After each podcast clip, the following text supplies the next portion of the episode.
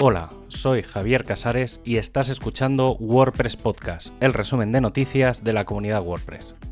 En este programa encontrarás la información del 19 al 25 de julio de 2021.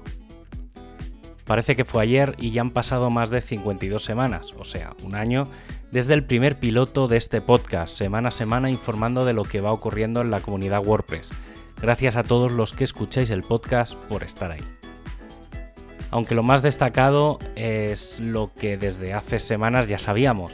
El 20 de julio de 2021 se lanzaba WordPress 5.8 en general ninguna novedad que no se haya sabido o analizado previamente y que significa que se ha ido haciendo un buen trabajo con la publicación de información previa para su análisis y revisión. Lo más destacado de esta versión es que no es una versión virtualmente con muchos cambios, solo la parte de widgets, que prepara todo lo que ha de preparar para que en WordPress 5.9 el editor completo del sitio sea una realidad que actualmente está en beta.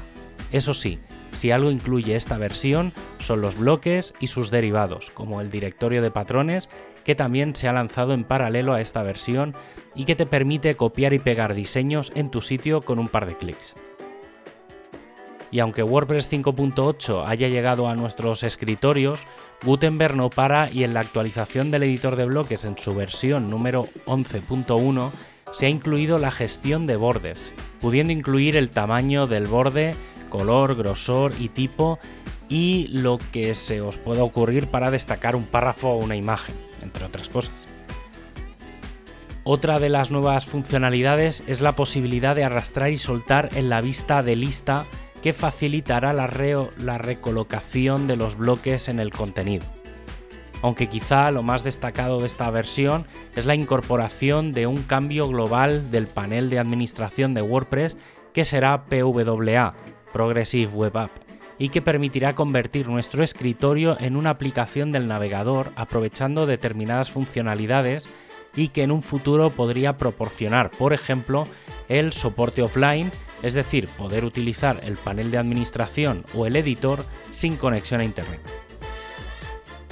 También se están probando funcionalidades como el Stack on Mobile, que permite que las columnas en móvil no se queden como columnas, sino que se pongan una encima de otra, o la cantidad de elementos en la nube de etiquetas. Y de cara a WordPress 5.9 ya tenemos una posible gran funcionalidad de esas que hacen trabajo sucio, el Rollback Update Failure. Este sistema buscará que la actualización de plugins o temas no se quede a medias y, en caso de error, te deje la versión previa del plugin o tema instalado. El equipo de themes está analizando los posibles cambios sobre los requisitos de temas que se van a publicar.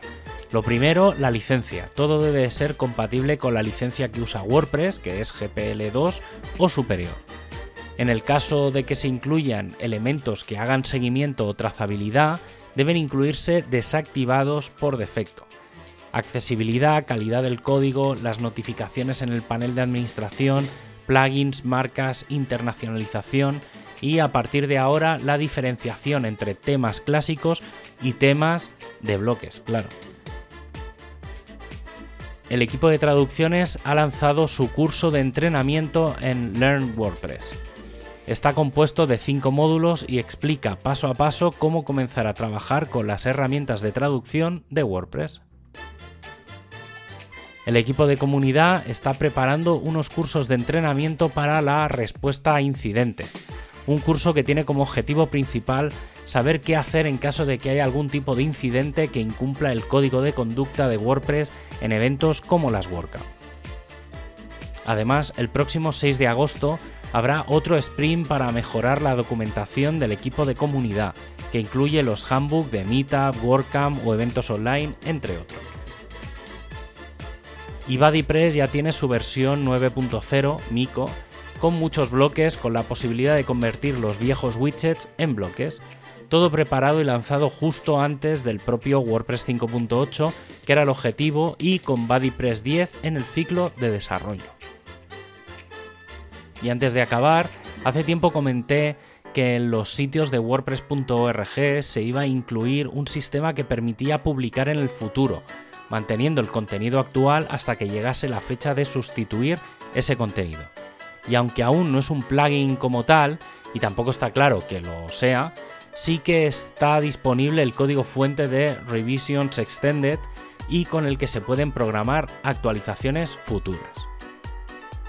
Y como despedida, puedes revisar los enlaces a los contenidos en wordpresspodcast.es y suscribirte en tu plataforma de podcast preferida. Un abrazo y hasta el próximo programa.